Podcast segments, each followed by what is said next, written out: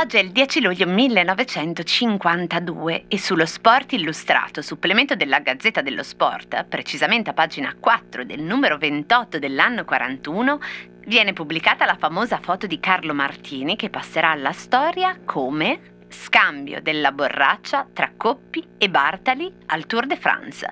Tour de France che verrà poi vinto da Fausto Coppi.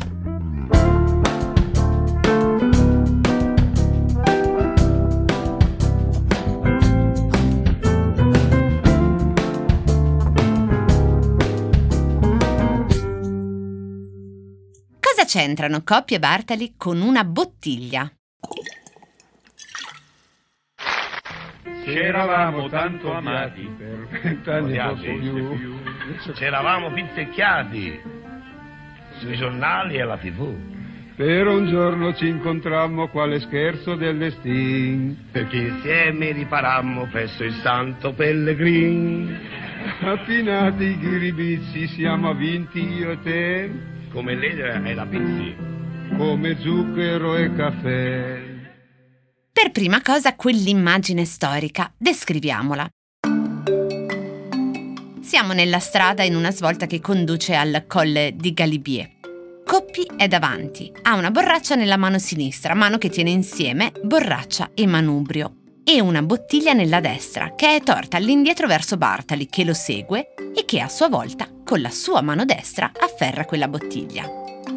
Mentre i due portaborracce di Bartali, quello in mezzo al manubrio davanti e quello sul telaio sotto la canna, sono entrambi già occupati da borracce, quello di Coppi è vuoto. Chi ha passato l'acqua a chi? Coppi ha i suoi portaborracce vuoti perché sta passando a Bartali o è Bartali che ha già i suoi pieni e che ricevuto una bottiglia in più di cui non ha bisogno e raggiunge il compagno a secco per dargliela? È la domanda che ci si fa da 70 anni. In questo Coppia Bartali e tutti quelli che giocheranno sul limite della verità dell'immagine sapevano bene di poter fare affidamento sulla stessa agiografia del ciclismo, secondo la quale, a parte casi eccezionali, è il gregario che fornisce il capitano. E poi il gregario di solito sta davanti, ma il passaggio dell'acqua spesso arriva da dietro e quindi rivelare chi aveva passato l'acqua a chi avrebbe al tempo stesso anche svelato la gerarchia interna alla squadra italiana.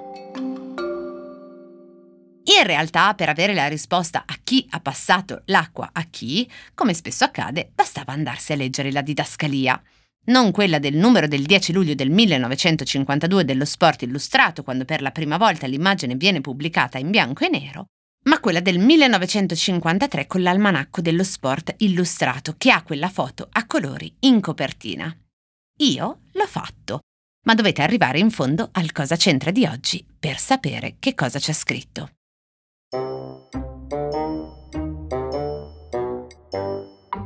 Di questa foto effettivamente storica si è detto e studiato molto, si è riusciti persino a parlare di scambio della borraccia tra Coppi e Bartali, quando in realtà forse bastava in quel caso solo guardare bene l'immagine per capire che non c'è nessuna borraccia. O meglio, ce ne sono e come, come abbiamo detto nei portaborracce dei due, ma quella che viene scambiata è inequivocabilmente una bottiglia. Si è pure detto a un certo punto che fosse una bottiglia di plastica, cosa non possibile perché non esistevano ancora bottiglie di plastica in quell'epoca. Qualcuno addirittura si è sbilanciato fino a dire che si trattava di una bottiglia Perrier, rischiandosela un bel po' perché la bottiglia Perrier, come forse qualcuno di voi sa, ha una forma inequivocabile, strettissima in alto che si apre a palloncino all'altezza di metà collo e qui non sembra proprio. Se dovessi dire la mia, cautamente, mi sporgerei fino a dire che mi pare una bottiglia in vetro di acqua Vittel, tra l'altro sponsor a quel Tour de France. Comunque il mistero è rimasto anche perché alimentare l'idea di una rivalità tra i due serviva a tenere l'attenzione sullo sport che in quel momento era un simbolo in un dopoguerra in cui il nostro paese aveva tantissimo bisogno di simboli e tantissimo bisogno di lieti fine, confezionando il messaggio che quindi la vittoria si raggiunge compatti e la superiorità che porterà Fausto Coppi alla medaglia d'oro sarà merito di un'armonia che regna all'interno della squadra. Siamo nel 1952, si dice che il tour sia il più duro e difficile del dopoguerra e le statistiche dicono che per il caldo in corsa ogni corridore arriva a consumare da 6 a 10 litri d'acqua. La sola squadra italiana in albergo consuma 50 bottiglie di minerale. Non solo, ma nelle cronache ciclistiche la borraccia è spesso l'unità di misura del valore dello sportivo. Per esempio, anni dopo, Pantani verrà valutato per il fatto che era capace di correre sette ore con una sola borraccia, quindi un eroe. Oppure le borracce vengono usate per segnalare la durezza di una salita, misurata in borracce consumate al chilometro. L'ipotesi di molti per questa foto, tra i quali Giampaolo Ormezzano, giornalista e scrittore e storico direttore di Tutto Sport, è che la foto sarebbe stata costruita cioè che il fotografo Martini avrebbe espressamente chiesto a Coppi e Bartoli, i due protagonisti, di fare il gesto del passaggio dell'acqua a favore di macchina. O meglio, di rifarlo. Pare infatti che già Coppi e Bartoli avessero avuto questo scambio nella tappa precedente e che però nessuno lo avesse ripreso e che adesso si chiedeva loro di poter immortalare a favore di fotocamera. A quel punto però lo scatto aveva in sé una particolare ambiguità non si capiva chi passasse l'acqua a chi e questa ambiguità si presterà appunto all'equivoco. È un mistero cavalcato spiritosamente dai suoi stessi attori che non riveleranno mai pubblicamente la soluzione, accrescendo anche la popolarità di quella fotografia. Ecco, che è stato a passare la borraccia si è sempre saputo, senz'altro non lo si può più ignorare dopo che, come anticipato, nel gennaio del 1953 esce Un anno di sport, 100 avvenimenti, 100 documenti, 100 lire.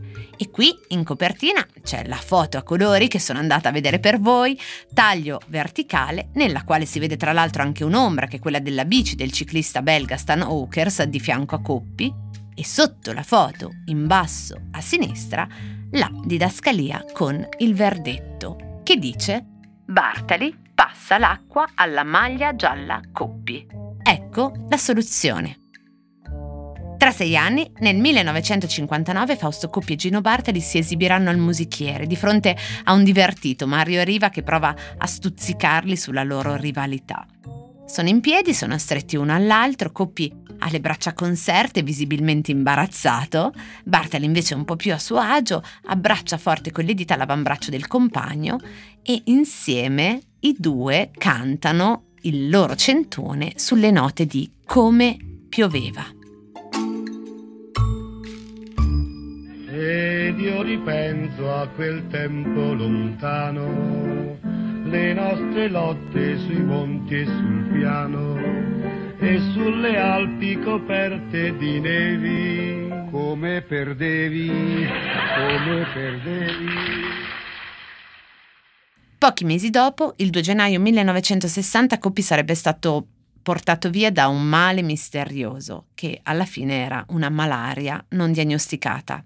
Racconterà Candido Cannavò che in quell'occasione Fausto era ancora nella camera ardente. Arrivò Bartali, prese la mano di Fausto e disse È incredibile, è incredibile.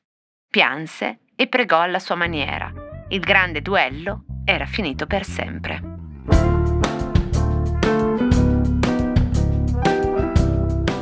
Cose arrivate da vari luoghi, epoche e situazioni. Sono sintomi, sono diagnosi e a volte sono soluzioni messe una accanto all'altra, ci raccontano chi siamo. Io sono Chiara Alessi e Cosa c'entra è un podcast del Post in cui partendo da un fatto del giorno vi racconto la storia delle cose.